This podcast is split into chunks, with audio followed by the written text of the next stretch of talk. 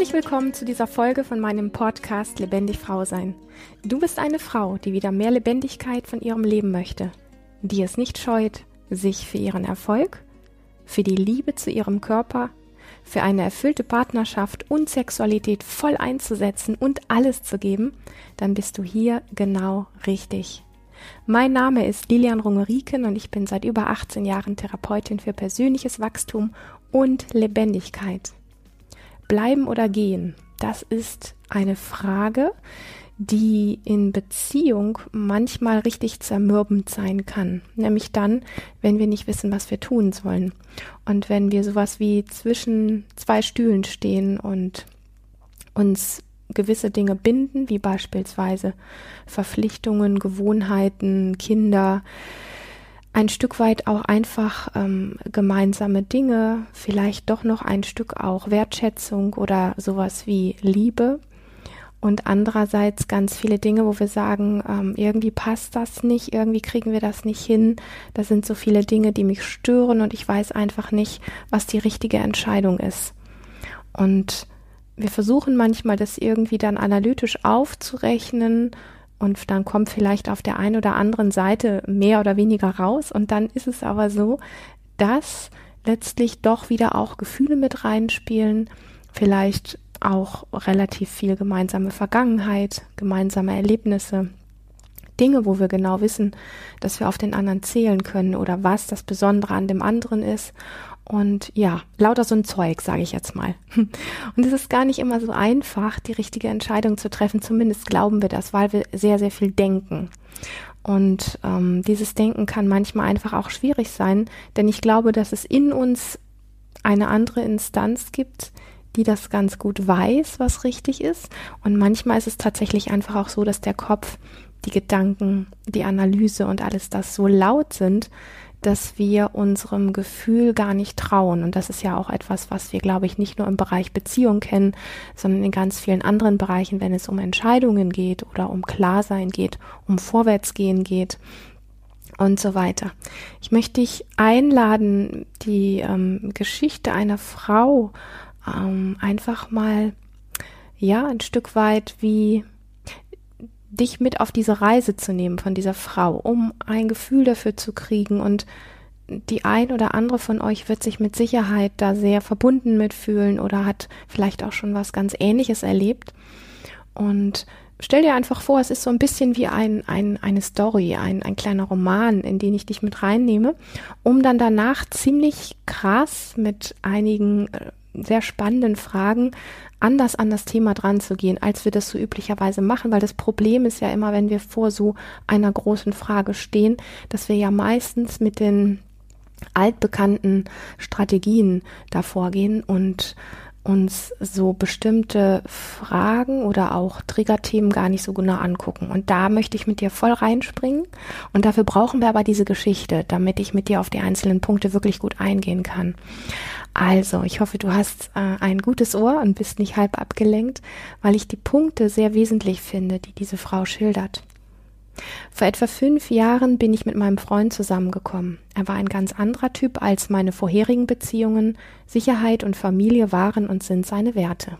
Abgesehen davon ist er wohl ein klassischer Nerd, verbringt am liebsten seine Zeit um an Computerspielen zu basteln oder solche zu spielen, und ich dagegen verbringe als Illustratorin zwar auch viel Zeit vor dem Computer, aber eigentlich liebe ich doch mehr die Natur, Abenteuer, Tanzen und das tiefe Gespräch mit Menschen. Als wir zusammengekommen sind, hatten wir aber von Anfang an ein gemeinsames Ziel, das uns sehr verbunden hat, nämlich eine Familie zu gründen. Obwohl wir teilweise großen Streit hatten, was unsere Freizeitgestaltung anbelangt, beispielsweise eine Urlaubsreise, für mich total essentiell, für ihn Geldverschwendung, bin ich bei ihm geblieben, weil er mir Sicherheit und Liebe bot und die Chance, ein Kind zu bekommen. Irgendwann wurde ich auch schwanger und die Schwangerschaft und das erste Jahr waren wunderbar. Als Eltern sind wir einfach ein tolles Team. Aber als Paar merke ich immer mehr, auch dadurch, dass ich mich im letzten Jahr stark mit Persönlichkeitsentwicklung beschäftigt habe, dass wir einfach nicht zusammenpassen. Wenn ich mit meinen Freunden etwas unternehme, ist es oft Abenteuer. Wir haben Spaß, es wird viel gelacht und manchmal gibt es auch tiefe Gespräche.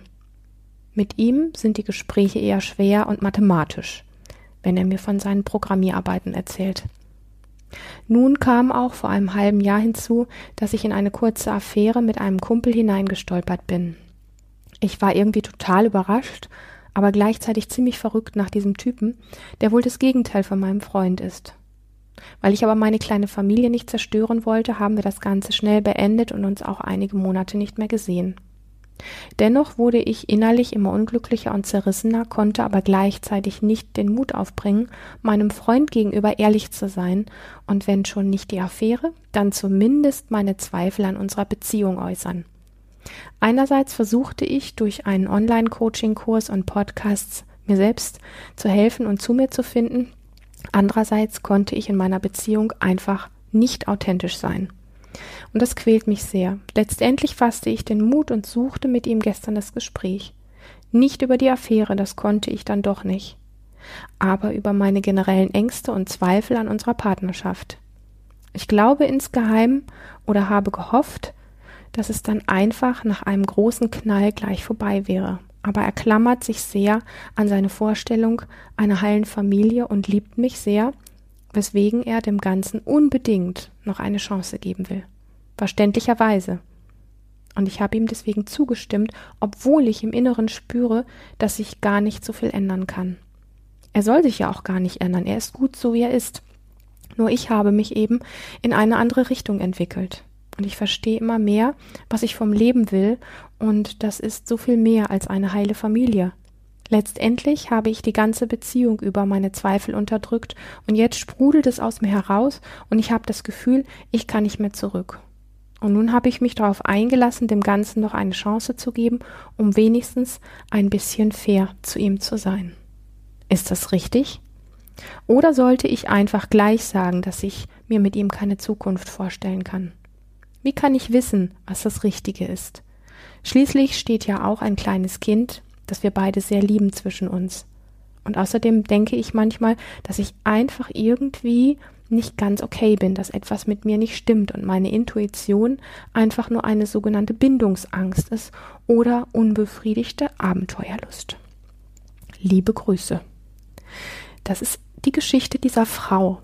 Und ich habe mir jetzt bewusst einfach ein bisschen Zeit dafür genommen. Ansonsten gibt es ja oft kurze, knackige Fragen, ähm, diese Story so aufzublättern, weil es ja doch so ist, dass wir oft das Gefühl haben, mit unserer Geschichte irgendwie alleine dazustehen.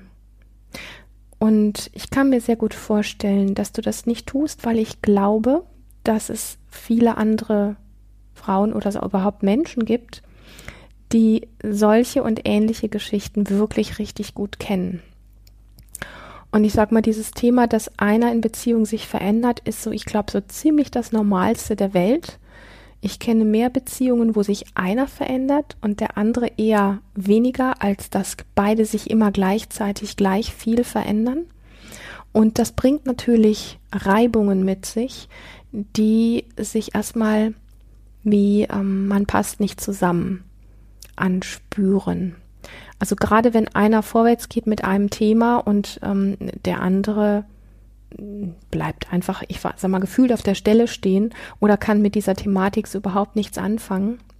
Ich sag mal, der, die klassische Geschichte ist ja immer, dass die, die Frau äh, irgendwie losgeht und was verändert und äh, der Mann eher so ist oder bleibt, wie er ist. Ähm, ich kenne auch viele Männer, die da erstmal einfach so ein bisschen wie stur oder beharrlich sind und ich möchte gar nicht mh, das irgendwie ähm, schlecht dastehen lassen, weil äh, ich sag mal, da es auch eine bestimmte Berechtigung gibt. Also du als, jetzt sagen wir mal einfach ganz klassisch, es gibt auch Männer, die vorgehen, aber ähm, ganz klassisch als Mann, du, du hast im Moment gar keinen gar kein Interesse, also es gibt für dich gar nicht wirklich einen Grund, irgendwie groß was zu verändern. Warum solltest du das tun? Nur für die Frau, dann würdest du dich verbiegen. Also das ist schon so etwas, was auch, ich sag mal, völlig okay ist und in gewisser Form auch seine Richtigkeit hat. Und auf der anderen Seite ist es natürlich für denjenigen, der vorgeht, oft einfach unglaublich schwer, das zu sehen, dass der andere mit dem, wie es ist oder wie er oder sie ist, einfach auch so weit zufrieden sind oder da keinen Handlungsbedarf sehen. Und ein Stück weit gehört das auch sowas wie zusammen. Ja, also dass es da den einen gibt, der vorgeht und der andere, der nicht geht. Ähm, das macht einfach bestimmte Dinge deutlich und ich will gar nicht auf, auf Trennung jetzt hinaus. Ich möchte in dieser ganzen Folge einfach sehr bewusst so mh, mm, Fragen aufwerfen, die deutlich machen können, dass es noch ganz andere Gesichtspunkte gibt als die, die wir immer so in Erwägung ziehen, die so relativ logisch schnell da sind, weil wir sie so gelernt haben. Wir haben ja Bilder gelernt.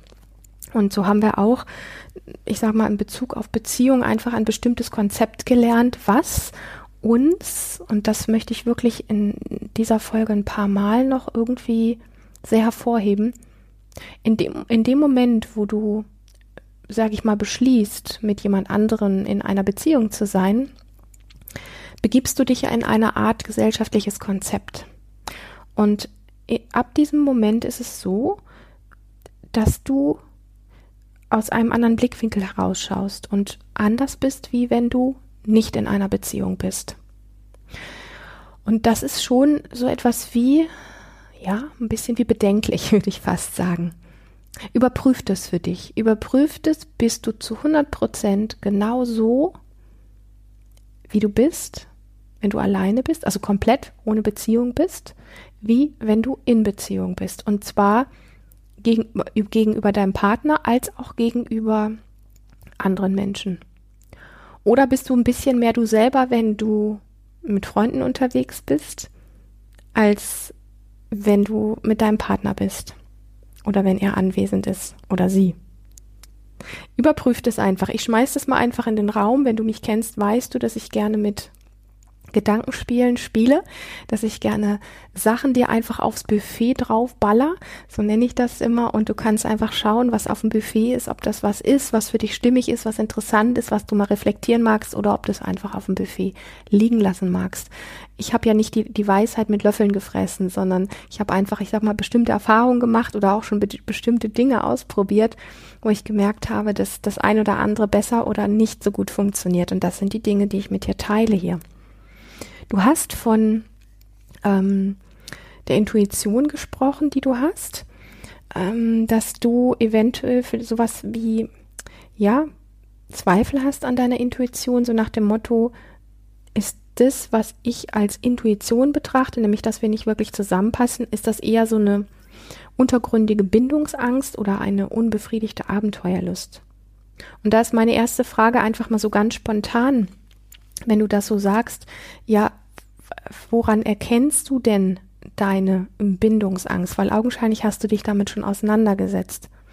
Also jemand, der seine Intuition in Frage stellt und sagt, na ja, vielleicht ist das gar nicht so intuitiv, vielleicht ist das gar nicht wirklich meine tiefste innere Wahrheit, sondern vielleicht ist das eher eine versteckte Bindungsangst oder eine versteckte, unbefriedigte Abenteuerlust, dann ist meine Frage, woran erkennst du denn deine ganz eigene Bindungsangst?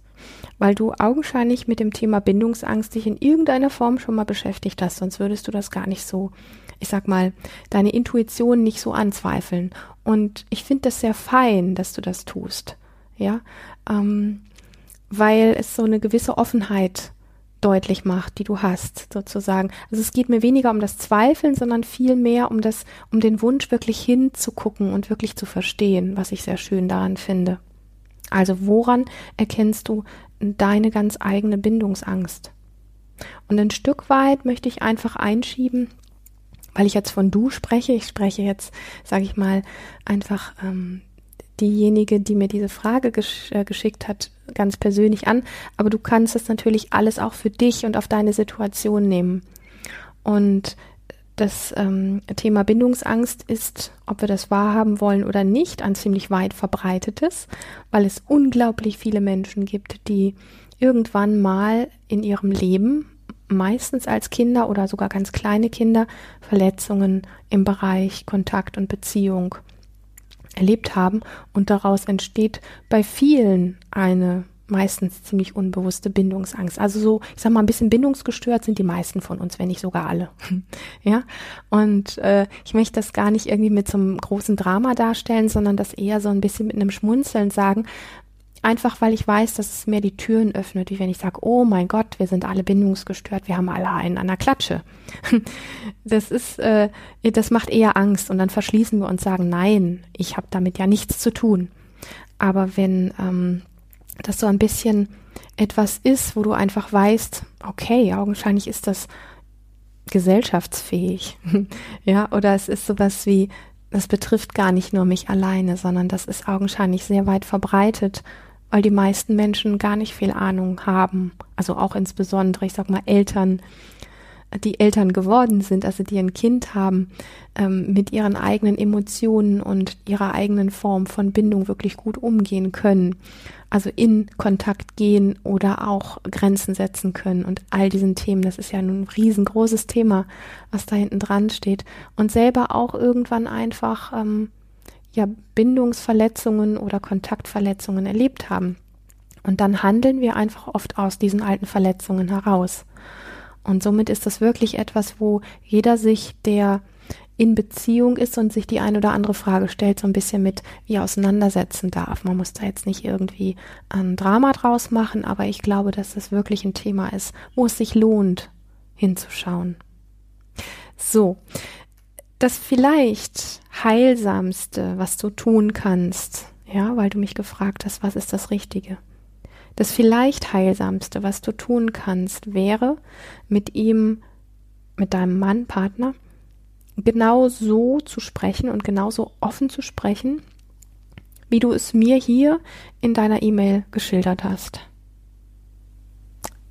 Nicht nur vielleicht, sondern vielleicht sehr. Und das ist oft etwas, was ich bemerke, dass mir Nachrichten geschickt werden oder ich Klienten habe, in Sitzungen, die mir Dinge erzählen, so vertrauensvoll und so frei. Und ja, es fällt nicht jedem leicht und ja, das kostet Überwindung, das will ich gar nicht in Frage stellen. Und aber wenn ich dann frage, ja, hast du ihm oder ihr das denn mal genau so geschildert, wie du es mir gerade geschildert hast, dann erlebe ich einfach oft die großen Augen. Und ich sag mal, diese, ich habe diese ganze Geschichte ja nicht umsonst so bis ins Detail vorgelesen, weil es genau darum geht, ja, das vielleicht heilsamste wäre, ihm das genau so zu erzählen, wie du es mir hier geschildert hast.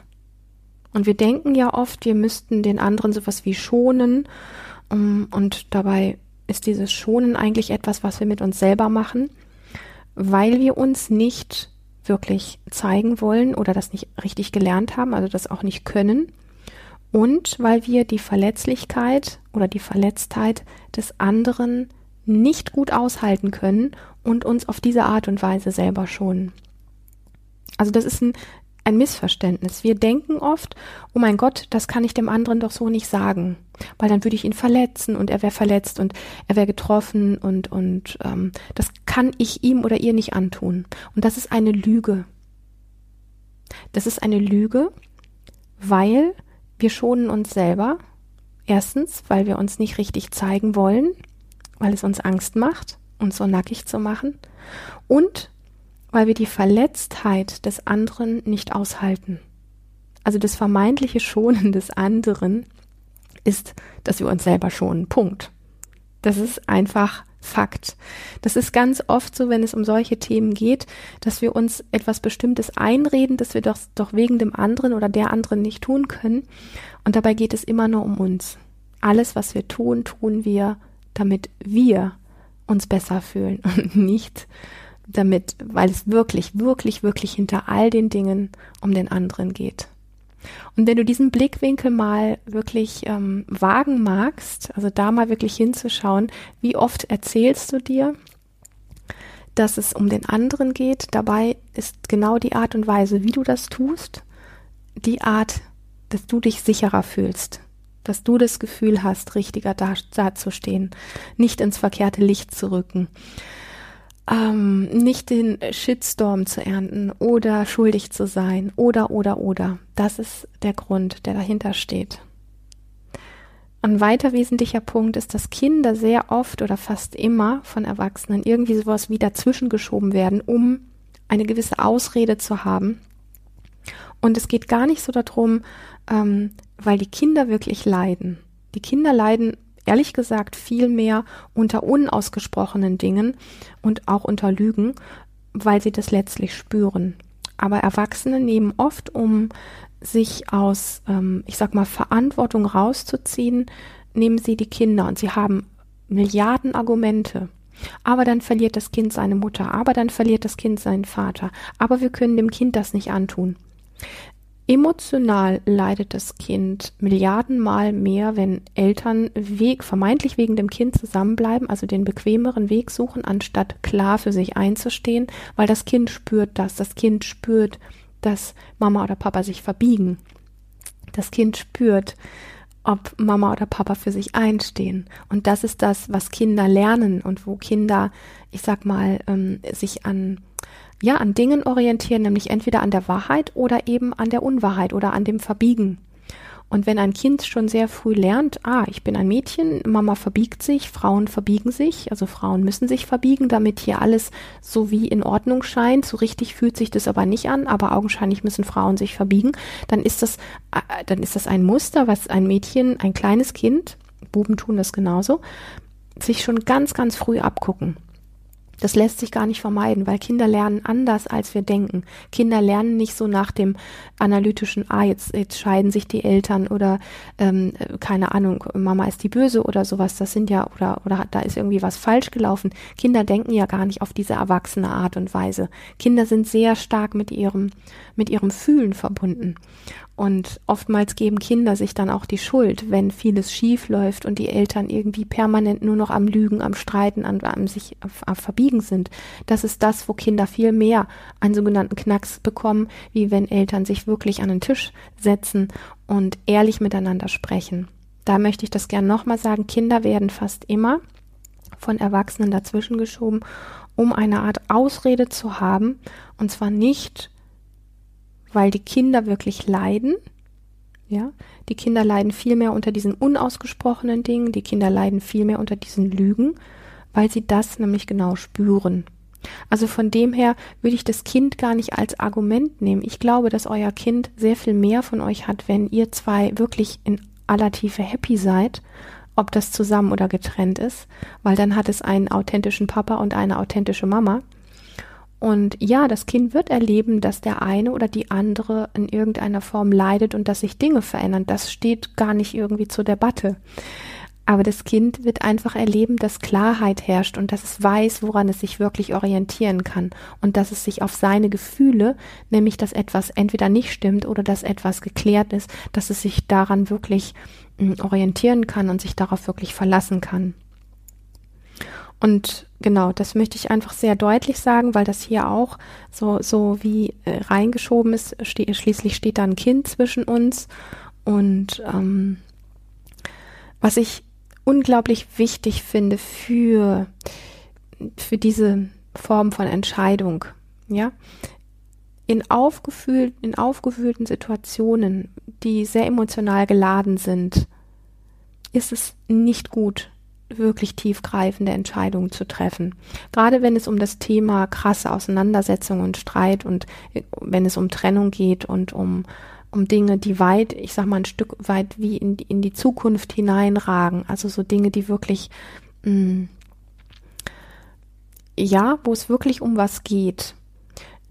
Das sollten wir tunlichst vermeiden ähm, in emotional geladenen Situationen oder wenn wir verletzt sind, wenn wir getriggert sind, wenn wir gerade ähm, tiefe Zerrissenheit in uns spüren, dann sollten wir solche Sachen eher ein bisschen aufschieben und warten, das ist immer irgendwie sowas wie so ein, wie so ein Satz aus dem Märchen oder so, aber es ist tatsächlich so, dass wenn wir ein paar Mal drüber geschlafen haben und sich in uns wieder etwas beruhigt hat oder wir einen guten Kontakt mit einem anderen Menschen hatten, wo sich unser Nervensystem wieder beruhigen konnte oder wir ein bisschen Klarheit gewinnen konnten, dass wir dann wirklich die wahren guten Entscheidungen treffen können, die dann nicht rein rational berechenbar sind, sondern die dann wirklich eher ja sowas sind wie was, ja, man kann es Intuition nennen oder einfach man ist wieder mehr mit seinem Herzen verbunden.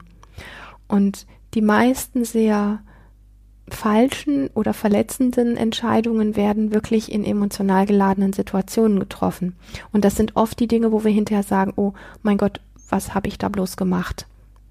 irgendwie habe ich ja mal voll daneben gelegen oder ist das peinlich oder das wollte ich eigentlich gar nicht. Und dafür lohnt es sich tatsächlich gerade bei solchen brisanten Fragen einfach öfter ein bisschen Zeit verstreichen zu lassen und sich selber wirklich diese Möglichkeit einzuräumen, sowas wie um diesen Kuchen drumherum zu gehen und es von allen Seiten nochmal anzuschauen, weil gerade wenn wir so verstrickt sind mit diesem Gedanken, ich habe mich weiterentwickelt, der andere nicht, ich weiß jetzt genau, was ich will, der andere will das Alte, ich will das Alte nicht mehr, mm, das sind Dinge, die oft sehr rational entschieden werden.